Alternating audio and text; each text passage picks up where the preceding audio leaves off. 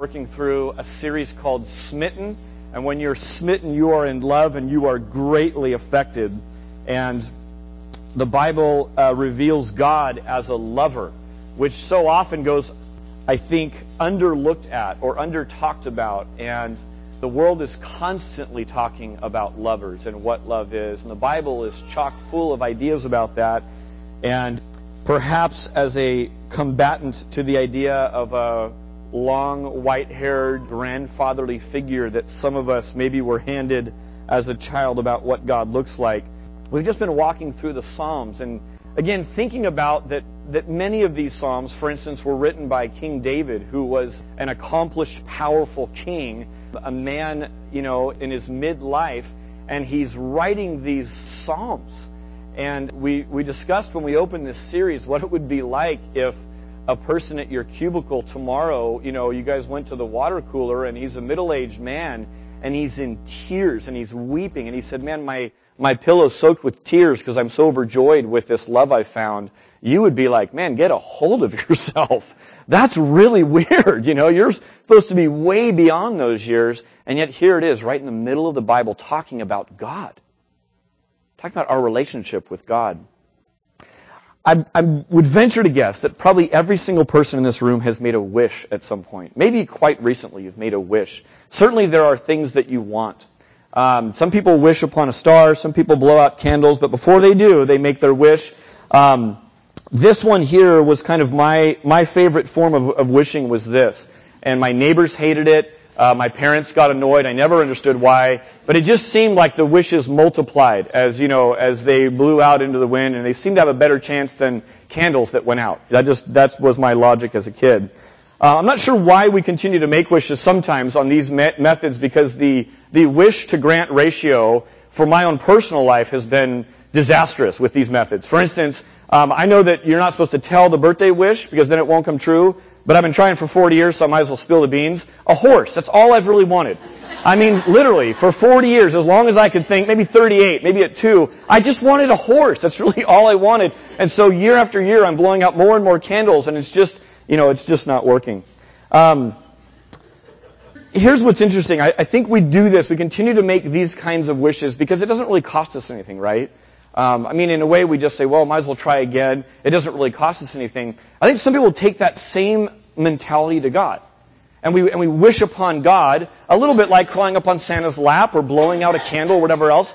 And if we come to it with a mindset that says this, you know what, it doesn't really cost me anything, I might as well try God as well, um, then off we go to the races and we say, well, I've tried prayer, I've tried God, and just like my birthday candle story, uh, it just, it's not working for me. I've tried Christianity, it's not working for me.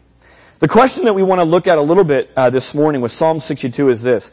Um, is it just a childish whim to wish?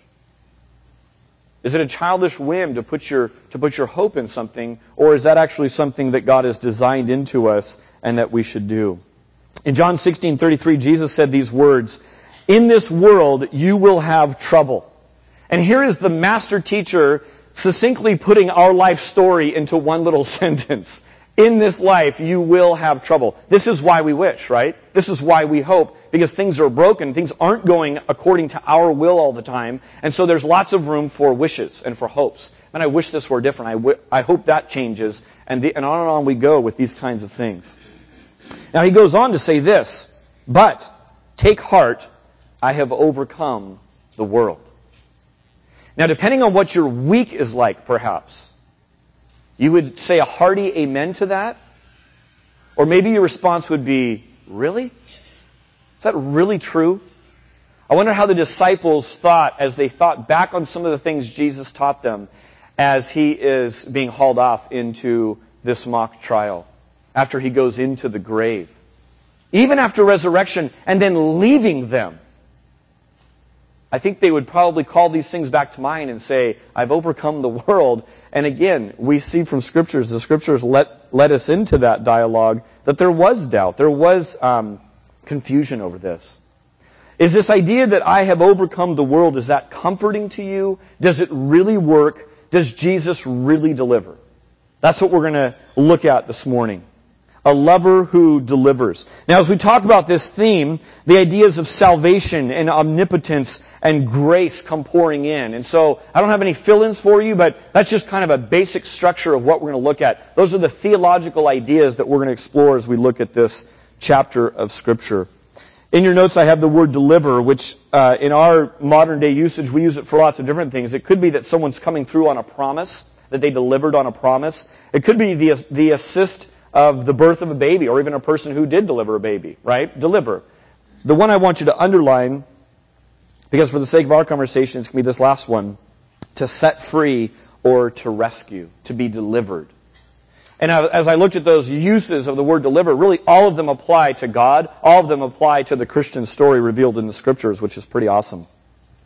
One of the things about the Psalms, you can just write this passage down and look it up later, but Psalm 1831 asks a great question.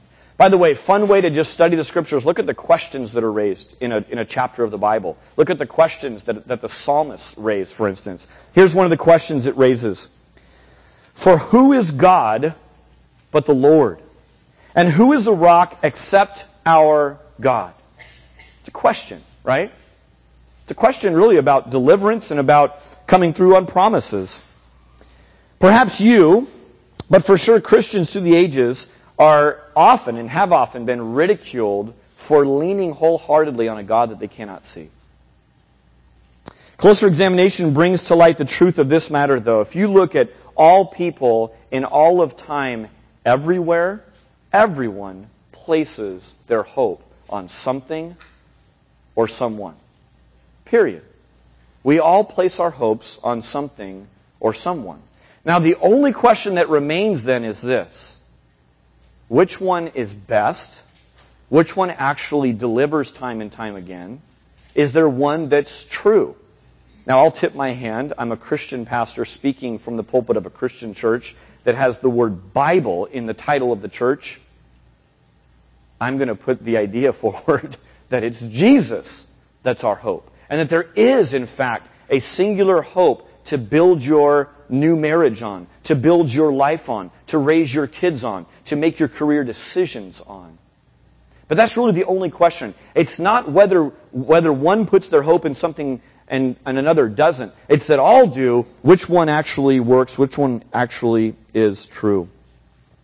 If you look at kind of through the ages, the different things people have leaned on, trusted in, hoped for, to deliver, to save, to be their rock, they're wide and varied, right? And uh, happen to have met some new, new old friends here that are in from another country. As you travel, this gets even more uh, exponentially complex about what people put their hopes on. But really, there's kind of some themes that I would say um, grab the entire uh, human race. Last week, I picked a little bit on a couple of um, styles of religion, false religion, that have pinned their hopes on a super modified God. They've taken the God that's been revealed in scriptures and kind of like those car guys, there's tons of car shows right now on super modified cars. We've got a few car guys in the room. They're like, yeah.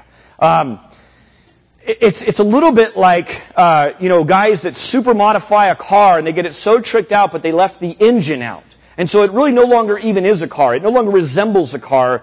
And what and what a what a universalist does, what a annihilationist does, they they take the God of the Scriptures and they twist and they mold and they, and they form it into such a way that it really no longer is the God of the Bible. There's, there's really various flavors of hope that people put their hope on. And, and there's, uh, in two big categories, there's kind of secular flavors of hope and religious flavors of hope. Depending on your upbringing, depending on what state you were born into, probably would help direct some of that. Let me just throw out a couple of secular flavors of hope. See if they resonate. See if these are ones that you've seen um, as you kind of live life. One is the entertainment or distraction flavor of hope. Okay, this would be uh, sports can very much be this kind of a thing. Um, the Sharks started their season last night, right? And and did they win or lose? See, we got someone clapping right now. So many of you happen to know that they creamed the Phoenix Coyotes, right? Here's what I realize is this. In certain seasons of my life, a, the start of the hockey season, and B, the fact that they won was a bigger deal than it should have been. And I only see that now looking back. I did not see it in the midst of that. I loved Jesus. I was in ministry. I was pursuing God. But I realized, man, this subtle little thing was, was that. And you've seen people, some of you might be these people, where your hopes literally rise and fall according to the record, right? Of how things are going. How are you doing? They're two games back! What? That's how you were doing. I know, they're two games back. You see how tied, I mean, that's, that's tied into a sports team, right?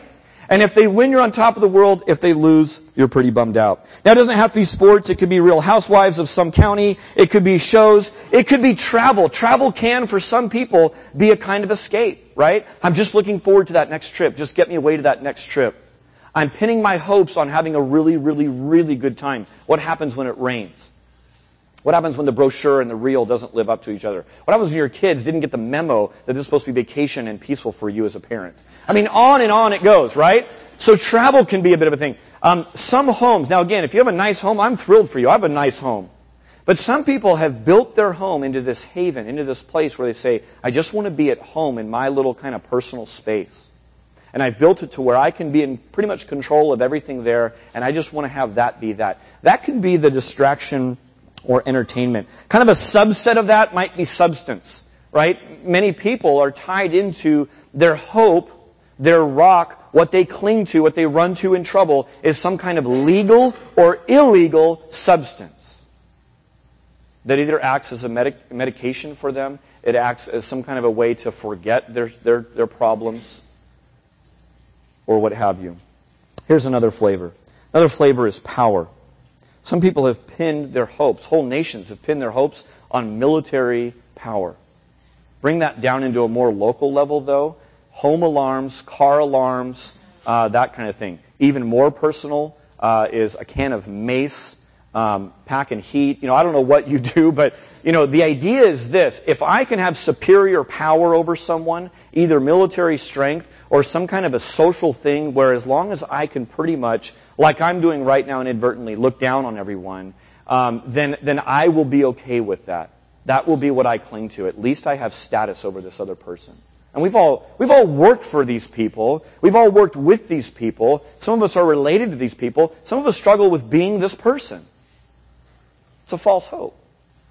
It's a false hope. It's a secular version of a false hope. Now I could go on to talk about money, status, people, attention, pleasure, education, on and on and on it goes. And when you see someone really worked up and really fired up for a cause, underneath that is some sort of a thing that goes, I wonder if there's a hope tied into that. I remember being accosted one time by a woman who wanted me to sign a petition um, about saving a species or an animal. And I was just politely letting that go until she got in my grill about it and just was really angry that I wasn't going to save whatever she was talking about.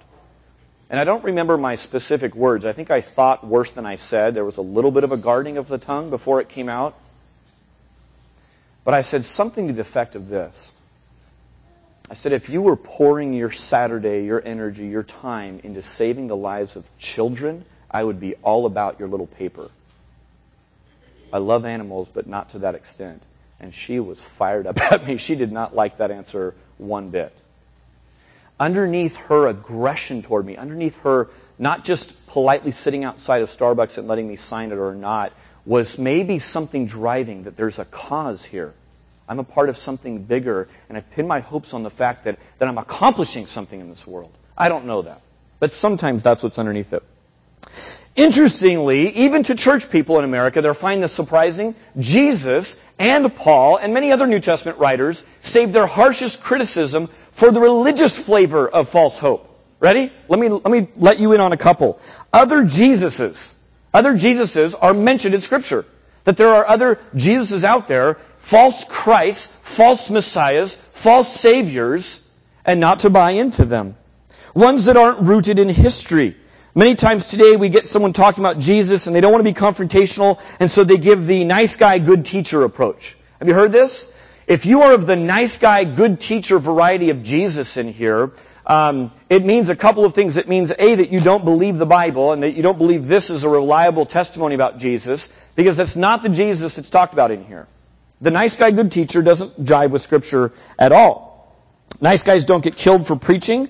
Uh, and they also don't lie about being an eternal creative God of the universe, both of which happened to Jesus, right? He said, in fact, I am God, and he got killed for preaching such a message. in that sense, neither a nice guy nor a good teacher if that's all you kind of pin him as and bottleneck him as. Um, there are those who take religious rituals too seriously and take God too lightly. Jesus leveled a bunch of critiques one time, a bunch of religious people that had done this. They were so bought up into their traditions, they were so bound by their rituals and thinking that somehow that was the way of hope, that was what was going to get them through to eternal life, that's what they were striving for, that they missed Jesus right in front of their face. Here's a few of the things that he called out. Washing your hands but killing prophets. That's taking the rituals a little bit too seriously and God too lightly. Tithing from your spice rack, but neglecting justice, mercy, and faithfulness. I could go on and on and on, but you can read it about it yourself. Matthew 23 is where this is from. He summed it up best maybe this way in verse 15. Woe to you teachers of the law and Pharisees. Not just the religious flavors, but those who were teaching the religious flavor of hope, which is a false hope to people and leading people astray. Here's who he's talking to. You hypocrites! You travel over land and sea to win a single convert, and when he becomes one, you make him twice as much what? A son of hell as you are. Now what's classic is there's a, port, a portion of scripture where the disciples come along and they go, uh, Jesus, do you know that the religious teachers are offended by your teaching? You know, as if he doesn't know this, you know. I mean, A, he's God, B, he's a, you know, he's there and he heard the things. Of course I know what I'm saying twice as much a son of hell as you are by doing this idea of taking rituals really seriously but God too lightly. Of course, Israel's history was uh, was chock full of this. Maybe one of the one of the most uh, pronounced pictures of this was on Mount Horeb, where um, the people and the opinion makers in the camp get a little bit tired of Moses being gone. Right? He's up getting the Ten Commandments. It's taken a little bit too long. And so, as Aaron would later recount, as he's giving, you know, uh, essentially he's giving testimony before a uh, congressional hearing, and he spits out something like this. Uh, Your Honor, we don't really know what happened. All the gold was brought here. We threw it in the fire, and out popped this golden calf, and we began to worship it. Don't really know. We've shredded documents. We don't really know what's happening with it, but that's the lame excuse that he gave. So when you hear that on C-SPAN or whatever else, that's where it came. It's just been there for a long, long time.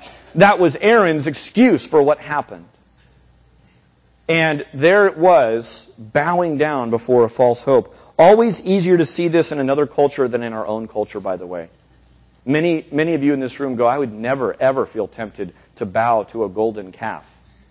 But you can't walk through your malls and have a lens that maybe an international student would have and look around and realize what's being worshipped in our culture.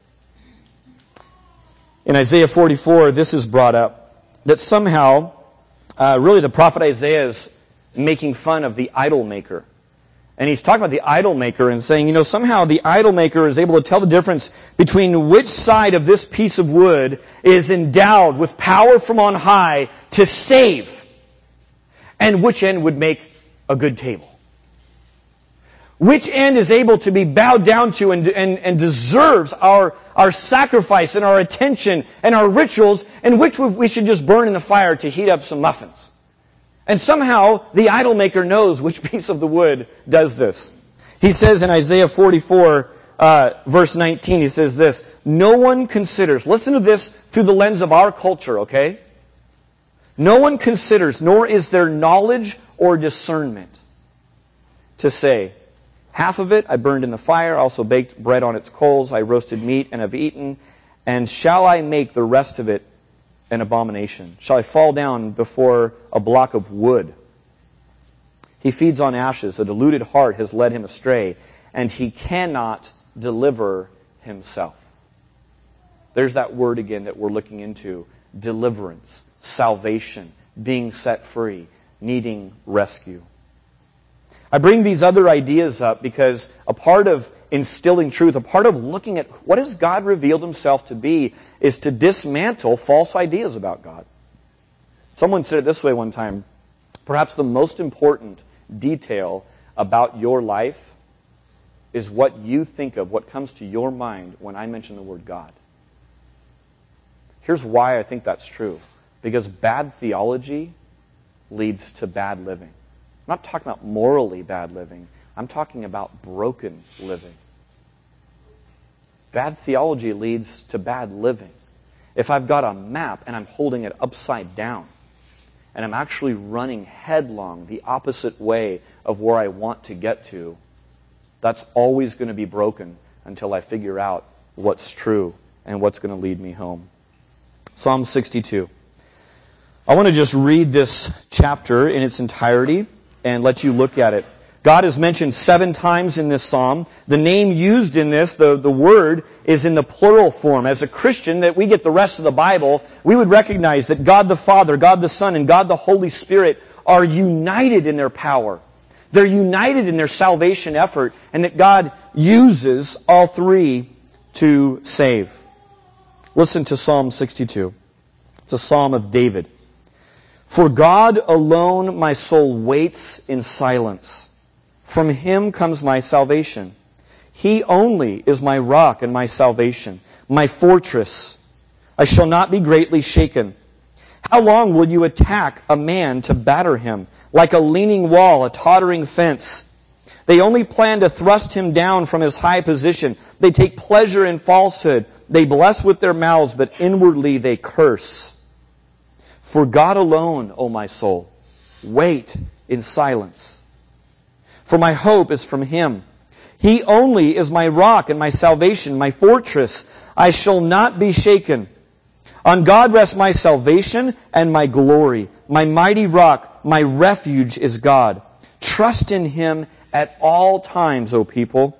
Pour out your heart before Him. We just sang that. God is a refuge for us. Those of low estate are but a breath. Those of high estate are a delusion. In the balances they go up, they are together lighter than a breath. Put no trust in extortion. Set no vain hopes on robbery. If riches increase, set not your heart on them. Once God has spoken, twice have I heard this, that power belongs to God.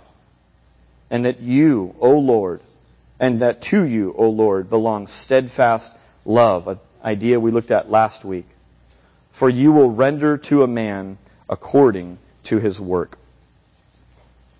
As Christians, we unashamedly and wholeheartedly lean on the God of the Bible as our salvation. That is where we run to in the storm. Now, lest you think this is kind of head in the sand, wishful thinking on the part of a king who's out of touch, you know what he does right there in the second and third stanza? He lists his problems. So many Psalms do this. They start with an affirmation of faith in some way, shape, or form, and then they list the problems that are there. So it's not just that we just talk a bunch of hopeful talk, meanwhile, out of the side of our mouth, we're, we're saying, but here's all the issues. But here are the problems, kind of in a praise sandwich. He starts with affirmation of faith, lists the problems, and comes back to the fact that God alone has the power. He's not uneducated. He's not down and out. He's not in his last resort, but rather a charismatic, proven warrior king. And what does he say? Oh, people, look to God. Not to your king to save you, not to government to save you, not to a new policy to save you. Look to God, O peoples. That's where the power belongs. And we've seen in Old Testament great examples of kings leading their people saying, our hope is not in the number of chariots we have. It's not a military might or military strategy or any of that or the wealth that we've amassed. Our hope is in God. And of course, we've seen exactly the opposite as well. Now, generations later, from his same lineage, an angel comes to announce miraculously the birth of the Messiah. Comes to a young girl, and he announces this, and Mary's response, of course, is shock and awe and he says this in Luke 1:37, the angel does, for nothing will be impossible with God. I want to look for a moment, if we're looking at a picture of God and what He is like and what He's revealed Himself to be, and the last portion of this passage that says power belongs to God. Let's look for a moment at omnipotence, the idea that God is all powerful. One of the things this does not mean is that God can do everything. Can God do everything? Let me prep you for freshman philosophy class at West Valley College, should you choose to go that route. You will have a snarky professor want to identify all the Christians in the room, might even have them stand up. Then she will address with this question, can God create a rock that he cannot lift? How many of you have, have had some sort of similar question posed in an educational setting? Raise your hand. Okay? What I've longed to do, here's one of the things I, you know, aside from a horse, I would also blow out candles and think of this. I would love to go back to that class now and answer in some different ways than I answered then. I remember as an 18 year old sitting in that class as a passionate Christian follower and time and time again watching her kind of weave things in and, and, and basically try and trap Christians into these different things. Let me just arm you with this, okay? Can God do everything? Let me tell you some things God cannot do. God cannot lie. Right? So God can't do everything. God can't die. God can't do everything. God can't be both eternal and a created being. God can't act against his nature, and God will not act outside of his own will. So the answer to that question is, no, he can't do that. And they'll say, gotcha! God can't do everything. And you go, of course God can't do everything. Can't lie or die, can't, you know, just rattle off some different things. But what it does mean is this. It does mean that God's, God holds all power over all of creation. And that means that not an atom in everything that's created is outside the spectrum of His rule and reign and control and power. God is all powerful. Now I look at the angel saying, and maybe the angel was allowed to speak in hyperbole. I'm not sure exactly. With God, all things are possible. And she could look at that and say, gotcha! But doesn't mean that God can do everything as we just looked at. But God is all powerful. All power belongs to God. Now this is a huge comfort. As, as you take this reality, it's a huge comfort for a Christian, and it's an equally huge threat to a wicked person, right? If you are running from God, this is really problematic. I mean, this makes your palms sweaty and your heart race, and you go, man, if this is absolutely true, then even that whale over there, even that great fish over there would be under God's control, and I might not be able to juke God and get away from Him.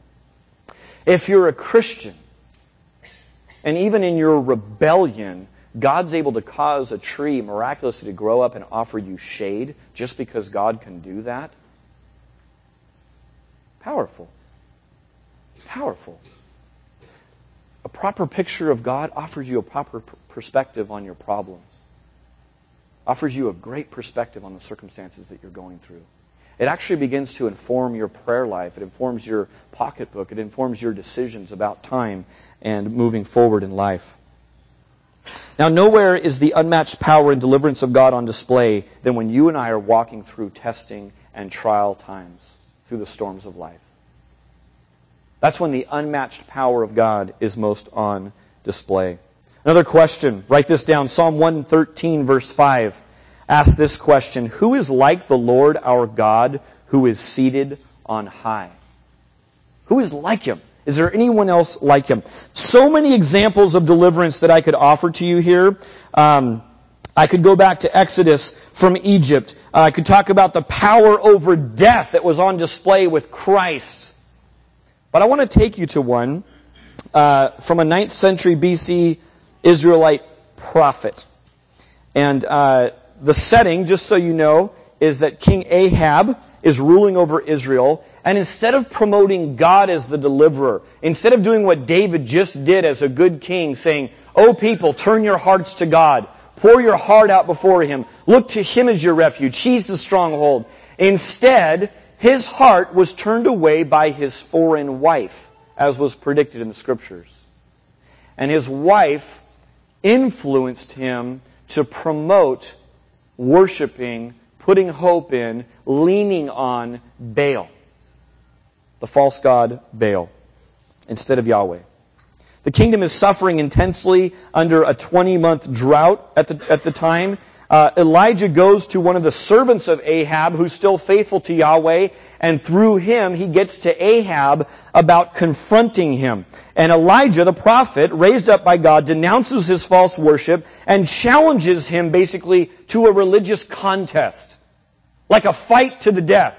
Junior high boys, perk up at this point. This is like this is like pay-per-view, right? This is the caged fight thing, and warriors are going to go in there, and that's basically what he's done. He said, I challenge you to a duel. King Ahab. And Elijah says, I tell you what, on the one side, it'll be me and Yahweh, the one true God. And on your team, you can have Baal and the 450 prophets that are helping to offer up these rituals and whatnot. Sound good? They all agree. They, everyone loves a fight, so they say, sure, let's do this. And he starts off with this kind of epic question. This should really be turned into a movie. He starts off with this epic question and pronouncement. Listen to this. This is at the start of the day. In 1 Kings 18:21, he says this, "And Elijah came near to all the people and said, here it is, ready? How long will you go limping between two different opinions. If the Lord is God, follow him. But if Baal, then follow him. And the people did not answer him a word. Isn't that epic? I mean, there's, there's a sweeping soundtrack behind all of this, I'm sure. But he comes to the people, and I think the message is so pertinent for me in my life. It's so pertinent for you. How long will you go limping between two decisions? It's, it's not really that complicated. In the sense that if this is not true, if there's falsehood in this book that the God of the Bible revealed in the scriptures is not true, then choose not to follow him. And follow Baal. Let Baal pull you out of your distress. Put your hope in Baal. But if he is God, quit going back and forth. Get off the fence. Follow him with all that you are. And the people didn't answer him a word. Now, Elijah permitted his opponents to to invoke their deity first, um, but obviously their efforts bore no results. So they decided to do all these different things. You can read all about it in 1 Kings chapter 18. It's quite um, interesting, to say the least. And uh, they spend all this time doing it, and then of course he actually ends up mocking them um, wondering if their God is um, off doing all sorts of different things. Uh, one of them would be that maybe he's um, using the facilities. Maybe that's the problem, and that they should just wait a little longer. And so he's sitting here basically calling out false teachers. You know what Jesus did? He didn't politely just tolerate, let everyone preach false messages. If it's a false message, it's actually preaching a demonic message that is leading people away. It's giving them a false hope. So Jesus called them out. You hypocrites! Guess what they loved most? Public flattery. You don't think that riled their cage a little bit? I think so. And here's the prophet Elijah under inspiration of the Holy Spirit calling them out, mocking their false worship. Saying, come on, where's the results? Where's these, where's this God of yours? I mean, there's 450 of you. You're cutting yourselves. You're doing all sorts of emo things. No God showing up. What's the deal? And then Elijah prays to his God. And Yahweh sends fire from heaven that not only consumes the burnt offering, but remember it licks up every bit of water that was, that was around it. He poured water and he heaped water on, on the burnt offering. The wooden altar is burned, and all the water that was poured over it, verses 20 to 38. The bystanders were greatly impressed and confessed newfound allegiance to Yahweh. Gee, there seems to be some real power there. All day long, we've been watching these knuckleheads do these different things. Nothing. This guy prays to Yahweh, and there's results. God chose to move in that day and age, in that moment, to transform the opinion about himself to a large group of people. Don't you long for that? I just long for that. I say, God, I hope we're not so far gone that you couldn't just, just do that one day. I'm sure there were hard-hearted naysayers that somehow mentioned, well, you know, the meteorologic uh, activity tonight, whatever. But most people were greatly impressed by that. Now, Elijah orders the execution of all of Baal's prophets. Doesn't just say, well, they were misinformed. He actually rids them of the land, realizing there's an absolute crisis here. And it's causing the people to be led astray. After announcing to the dumbfounded king that rain was about to fall, he prayed seven times on top of Mount, Mount Carmel's southeastern peak. And remember what happens rain starts to come. The drought's over. Here's an amazing tale about the deliverance of God. It's preserved for us in Scripture for us as Christians to read.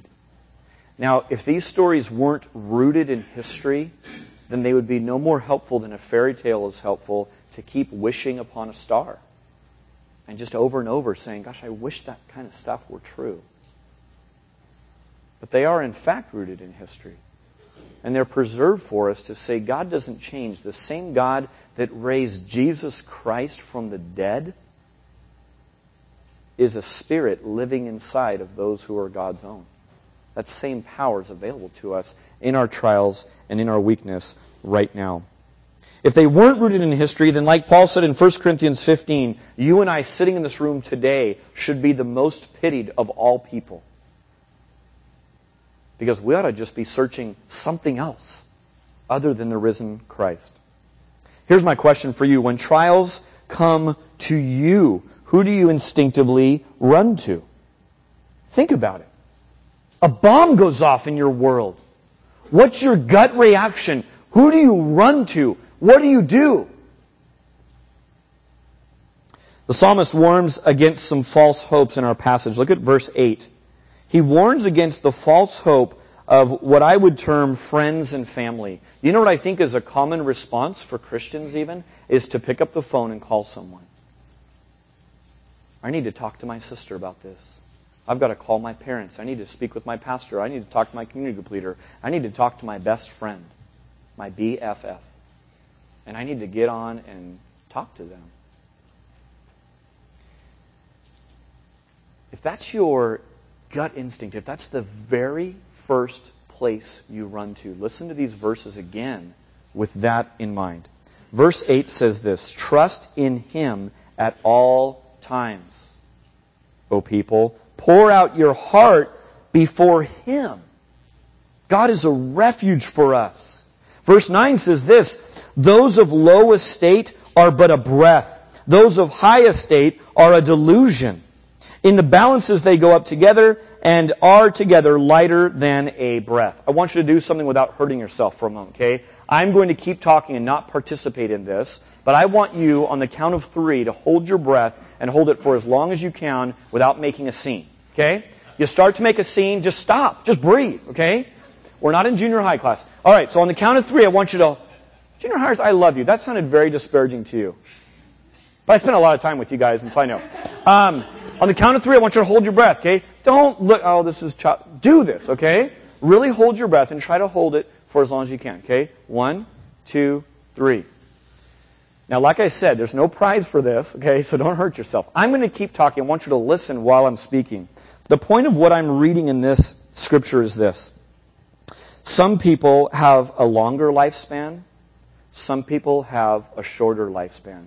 In just a few moments, some of you are going to exhale very quietly because you don't want to be known as the first one voted off of Survivor. So you're like, and you'll pretend you'll do this to like pretend you're still holding, but you've already lost. You're already out, and that's okay. There's no shame in that. You just have smaller lung capacity, you're not very competitive, whatever. But some of you are already breathing naturally and freely. You're enjoying it. It feels good, huh? You can laugh a little bit, those who are in discomfort right now. Some of you, though, have incredible lung capacity, and you could hold your breath for a really, really long time, okay? Yeah, and you're nodding your head saying, yes, I'm exceedingly good at this. Here's the point. Whether you do this for a short period of time or a long, anyone still holding their breath? Okay. Wow, that's impressive. Don't hurt yourself. The tech guys in the back really can't hurt themselves. We need you. Um, here's the point. Ready? Whether short or long this morning, all of you, relatively short period of time that you can hold your breath. We're just not equipped that way. We're not designed that way. The life of someone, whether it's snuffed out relatively early or long, the Bible describes it as but a breath like that. It's talking about people of low estate. When you walk by someone, they're holding a cardboard sign, and you're nervous to even look at them and read the sign, but you think in your mind, wow, there's someone who's down and out. Or you see someone walk past you on the street, and they've got bling showing and a nice suit, and they get into their whatever car, and you go, wow, it looks like they've got the world by the tail. God says this, whether they're of high estate or low estate, you know what? You put them together, and the sum total of them is that they go flying up on the scale. You know what the word glory means? The word glory means weightiness to it. There's very little glory in that. The life of a single person is snuffed out. We've had several people die. Eh, please breathe. Can we just agree to that? Okay, good. I've got some really competitive friends in this room that might might make it awkward. Uh, we also have paramedics, which is good. That's why I can do these things. Um, I often have people who come to me and they say, Dave, I need to talk to you. And as a pastor, I'd be a terrible pastor if I said, well, I don't really want to talk to you. so, so, so I talk to them. Um, but here's what I say. Here's what people who know me actually know is that if they're going to come and discuss a problem with me, if they're going to come and say, Dave, I want to pray with you, they're going to know I love to do that. I love to walk through life with people, and I need people to walk through life with me. But but over and over, here's what I say to people. I ask them this. I look at them, and if they're a Christian, I ask them this. Have you talked about this with the Lord? Sometimes people go, oh, yeah, yeah, I, I prayed about it. I said, no, no, I didn't mean did you blow out a candle. I didn't mean did you write, uh, recite a little poem as a star came out. Have you poured out your heart? Have you waited in silence before your God, your refuge, your stronghold, before coming and talking to your pastor?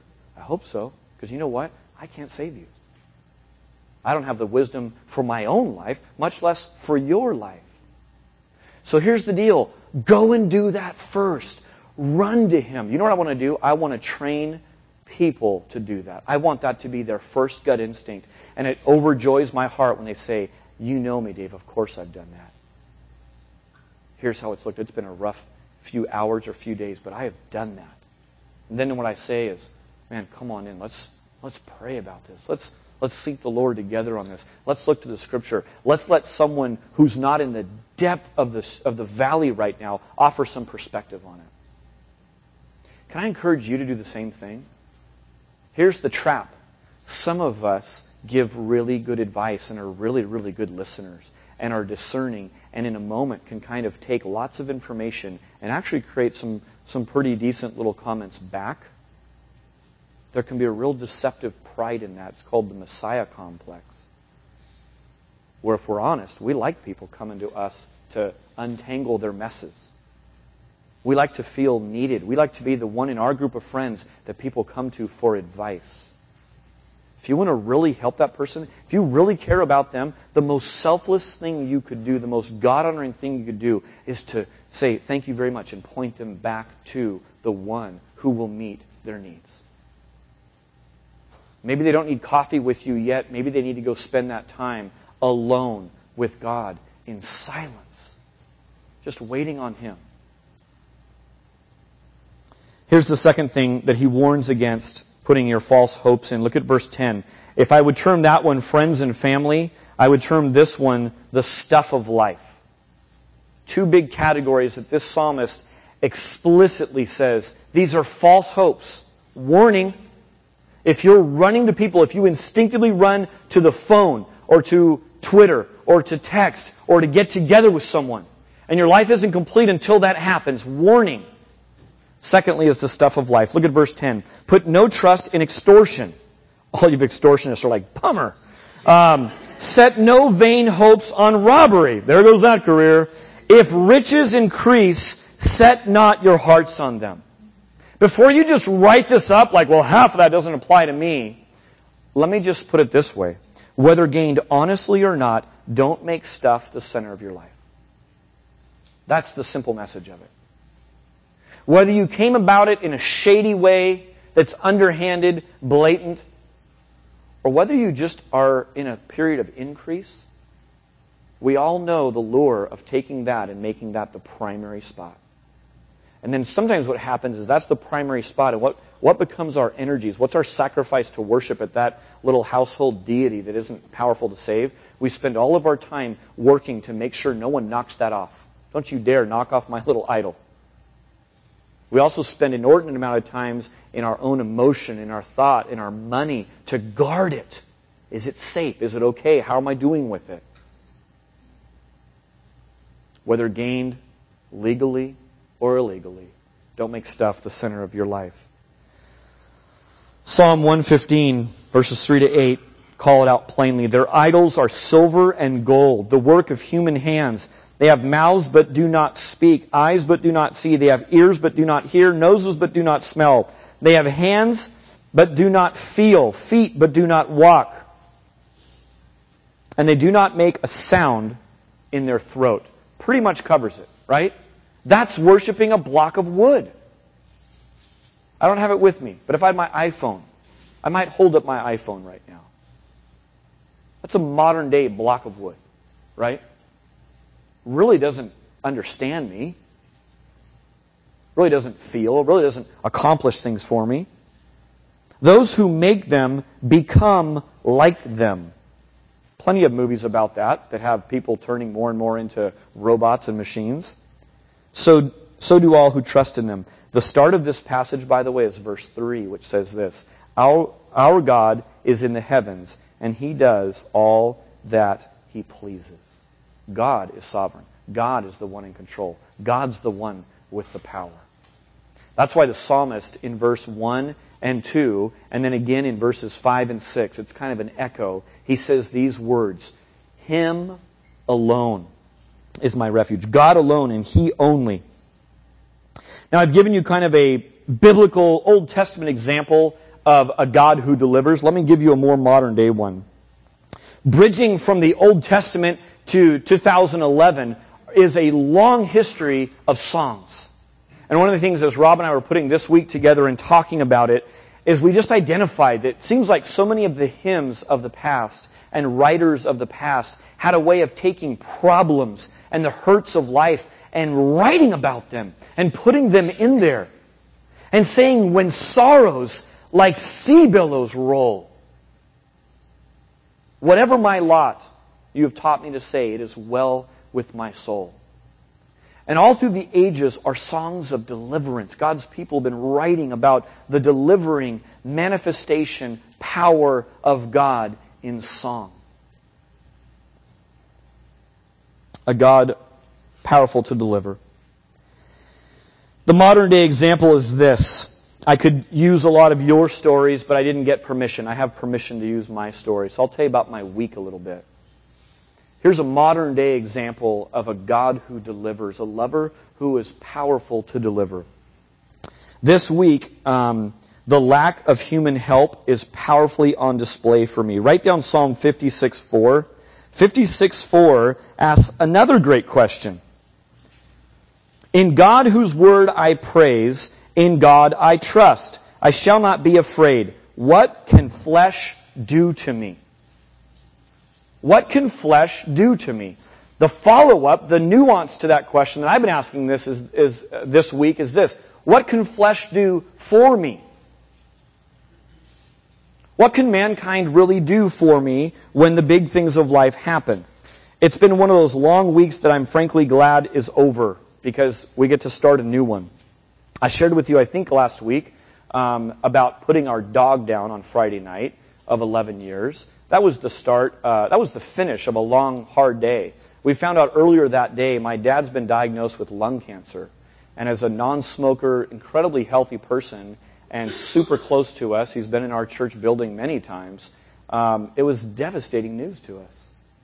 To hear that news broke us, and we just, we just realized, what can flesh do for me in this moment? And then you also are comforted with, what can flesh do to me in this moment? I went to visit my dad on Wednesday. He was getting a biopsy.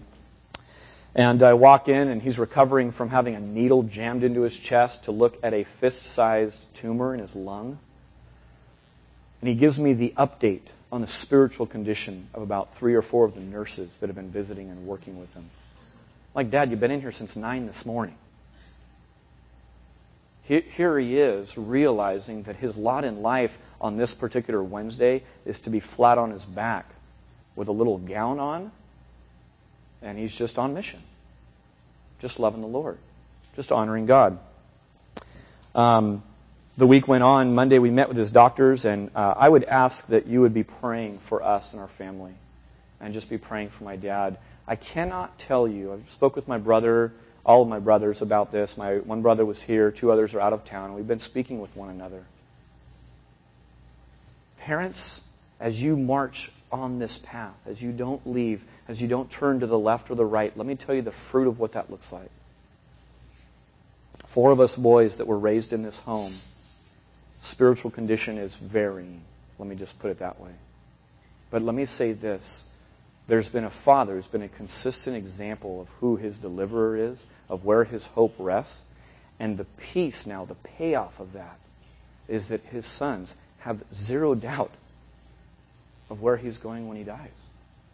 And zero doubt in a sovereign God that if the Lord were to call him home tomorrow, the peace of Christ has guarded my heart. The peace of Christ has guarded my mind. I told my brother two days ago, we were talking, he's like, How are you holding up, bro? We're talking a little bit. I said, You know what? I said, It's weird.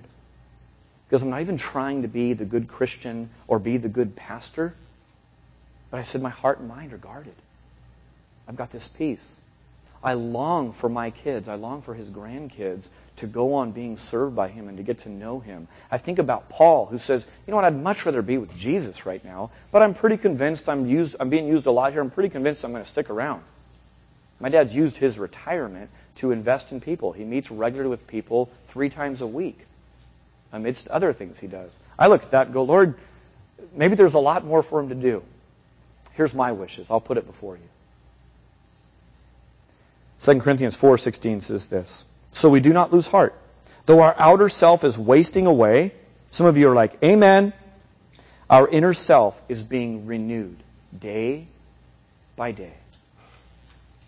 A second bit of news that came to us that landed on us pretty hard was that our son's case, which many of you have been praying about, asking about, we appreciate that. People ask how many kids I have. I say that I have seven kids. Um, six of them are stateside in the U.S. One's in Ethiopia right now. Um, and basically, some, some hangups have happened. And it was hard. It was difficult for us this week to have that land on us as well. And the delay may be really long. And so we're grieving over that. Um, it's been a difficult week on, on that end. But what I know is that we have a sovereign God whose rule does not have everything under his control except government paperwork. I know that government paperwork is well within the sovereign rule of our God. So I'm resting in God's timing for that.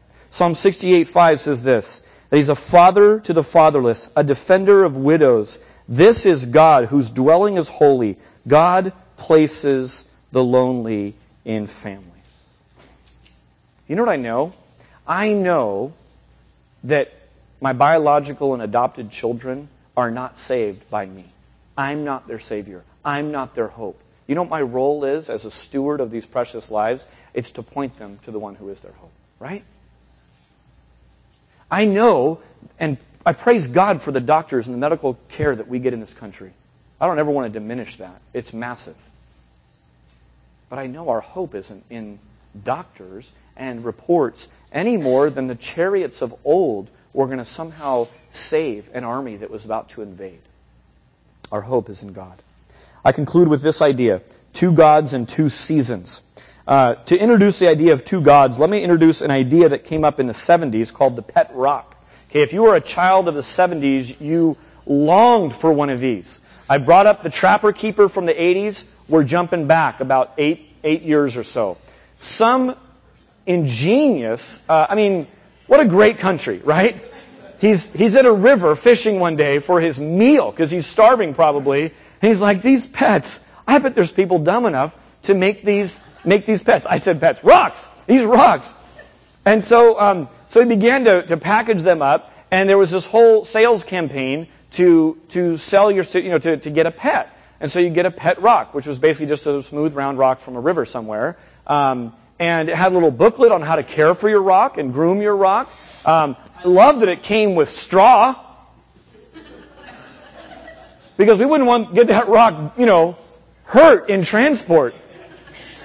So we have this rock, and uh, and and then you know basically uh, it just sat there, right? I mean, it didn't really do much. Um, and after a little while, you realize that um, it's a lousy pet. Uh, you don't have to clean up after it, but it just really doesn't do much for you. It just kind of sits there. I basically look at this rock and I think, you know, th- this is this is um, this was duped. People were duped into buying this as a pet. Uh, in some ways, this rock can kind of represent a god, a little household deity that people put up and and pray to and make signs to and do whatever or bring with them.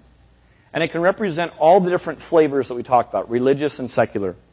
And when the, the real authentic God comes, there is, there is a, there's a weightiness to that that just displaces that household deity, it pushes it aside, and it reveals that little God for what it was. It's a block of wood. Why would you worship a block of wood? Build a chair out of it, cook a fire, you know, make a fire, do something else with it, but don't fall down and worship it. The God who's made up versus the God who is was on display uh, at Mount Carmel, but it's also on display for us. Let me just throw out a couple of ideas that I think um, we like about a made up God and the God who is. We want a God sometimes who's comfort- comfortable. God is comforting.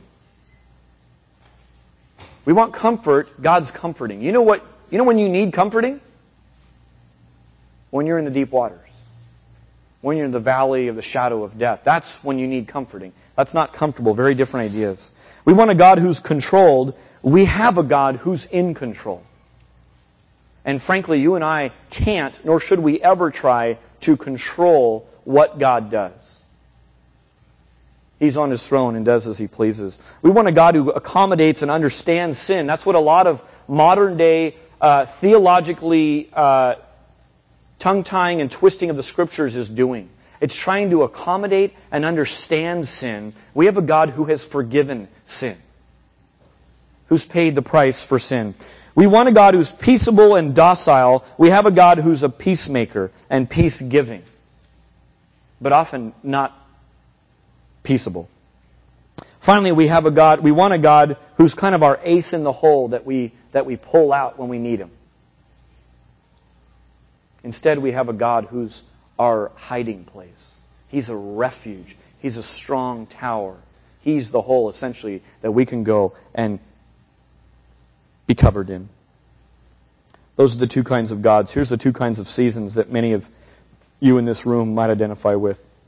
One is this, that there's a season of life when clinging to the rock is like hiking. Clinging to the rock is easy. Gravity is working in your favor. There's sunshine out. There's not rain. The rocks aren't slippery. You've got good traction hiking boots on. And you say, cling to the rock, pff, piece of cake. I don't even need this silly walking stick that I paid $80 for at REI. I'm good. I'm just walking along here. I'm clinging to the rock. That's, that's the of some of you right now. You know what? Praise God for that. But don't just bebop along and think, wow, what a great thing. I hope this lasts for a long time. Give glory to God in that. Look to be, look to be one who could assist in others. This is when your belly's full, your bank's full, and you're healthy, and life seems good. There's a different season, though, that a lot of you have, have uh, maybe been experiencing recently, and that's where the ground seems to fall out from beneath you and you reach out to Him. Sometimes a simple phone call can rock your world. You open an envelope and it's got a pink slip in it and you're no longer employed and that scares you to death. You open a different envelope and your bank account's doing crazy things that you had no idea was going on and you're way worse off than you ever thought. A little tiny ache that started in your body, suddenly you got a report back, you got a word from a doctor that that's a major ordeal. It's not just a little ache that's going to go away with some, some medication. That's when all of a sudden the ground seems to fall out from beneath you. What do you instinctively cling to? I hope it's our God and you feel like you're barely hanging on. We talked about this last week from our psalm, where troubles surround me on all sides. Here's the big message is that God has you. Hang on, but know that God has you. Many of you in this room recognize this as an image from our demanding series. You know what our demanding series at its fundamental was? Is this There's a God part to life, and there's an our part to life. Similar to a farmer. The farmer does all that he's instructed to do, all that he can do, but he cannot make a single thing grow. Totally dependent on the miracles that go on beneath the soil, on the weather, and on things that, that go on. That's God's part. We're to hang on. You know how I know that? Over and over. I was just reading two days ago, I think in 1 Timothy, uh, to stand firm, to persevere, keep hanging on. That's our part. Remember from this picture, though? We're clipped in. That's the grace of God. I mean, when you feel your fingers ba- barely hanging on and you go, I'm about to go. The end of the day, you realize my very next breath that I'm about to take, that's a gift. I really couldn't make that happen or not happen. At the end of the day, it's God who's sovereign and in control of that. That means when good news comes, thank you, God. When what we would term as bad news, rough news, terrible news, hurtful news, we might cry out like Job and say, Man, naked I came in, and I guess naked I'm going out. But praise God. Praise God today. I'm not going to defile God with my mouth or my attitude. That's where this idea of grace comes in. Grace is one of the biggest themes in all the Bible, and I cannot possibly talk about salvation and deliverance unless I get this message of grace across to you.